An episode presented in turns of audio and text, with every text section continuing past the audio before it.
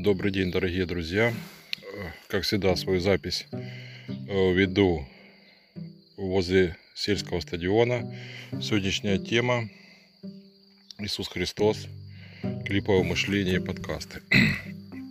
Я... Мне всегда было тяжело, я еще когда был прихожанином, мне всегда было тяжело выслушивать проповеди, которые длятся час и больше. Э, Я не знаю, особенно в православной церкви, где нет сидений, где люди стоят. Я не знаю, что можно донести человеку за час. Максимум, что можно сделать, это вымотать, вымотать его и выработать отвращение у него. Когда начинал э, проводить прямые эфиры в, э, в Фейсбуке, я спросил сына, сколько они должны длиться по продолжительности. Э, Сын сказал, говорит, пап, 5-7 минут больше не смотрится.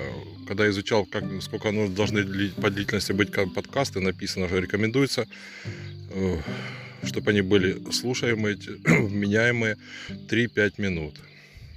Вот, в принципе, это я усвоил, и все почему-то смеются над молодежью, что вот молодежь не может глубоко мыслить, они, не, они все быстро воспринимают кучу информации.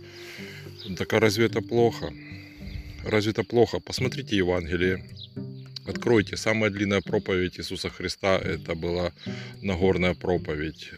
Дальше идут э, описания в основном, ну, не одну главу, там вот если читать одну главу, сколько занимает времени, а сколько он говорил. Там короткие фразы.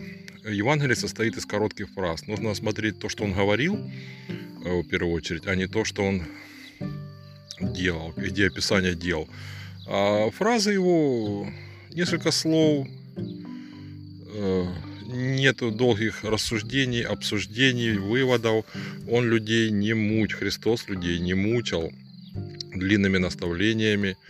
Вот, конечно, мне сейчас могут сказать, что мы не знаем, как на самом деле. Да, мы не знаем, как на самом деле было. Тогда, значит, евангелисты, написал, написавшие Евангелие, сделали правильно, что они выложили все в, клип- в клиповом порядке. Что точечно все доносится до людей, не размыты его мысли, а четко и ясно выраженные. Ну, как нынешние времена в 21 веке, когда пишутся эти короткие подкасты, чтобы людям было приятнее и интересней, чтобы те же клипы, та же любая информация на ютубе, она короткая. Дети не смотрят, это не кино, дети не воспринимают долгую информацию, она не нужна. И не надо смеяться над детьми, а учиться у детей. Учиться распределять свои мысли, понимать, раскладывать по полкам, а не загромождать одним текстом огромным всю свою память, весь свой мозг.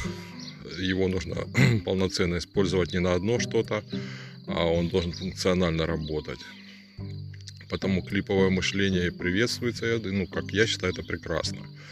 Я сам, не знаю, ну не люблю я проповеди рассказывать. Были случаи, когда я уже людей причастил. У меня в храме все причащаются. Э, Такого нет, чтобы не причастился кто-то. А исповедуется после службы, кто хочет, остается, исповедуется. Обычно это один-два человека. И у меня были такие моменты, когда я выходил, у меня проповедь после причастия обычно.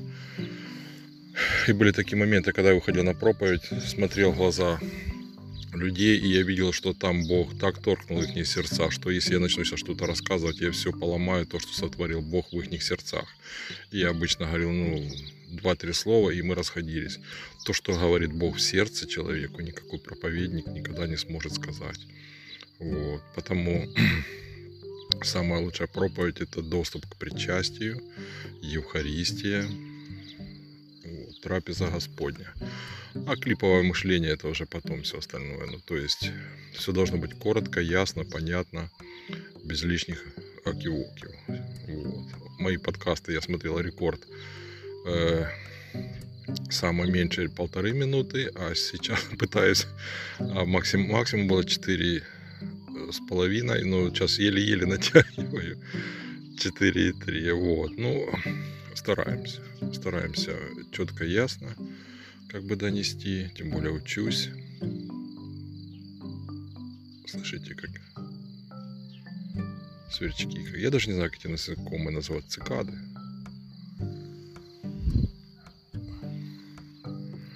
Все, аминь.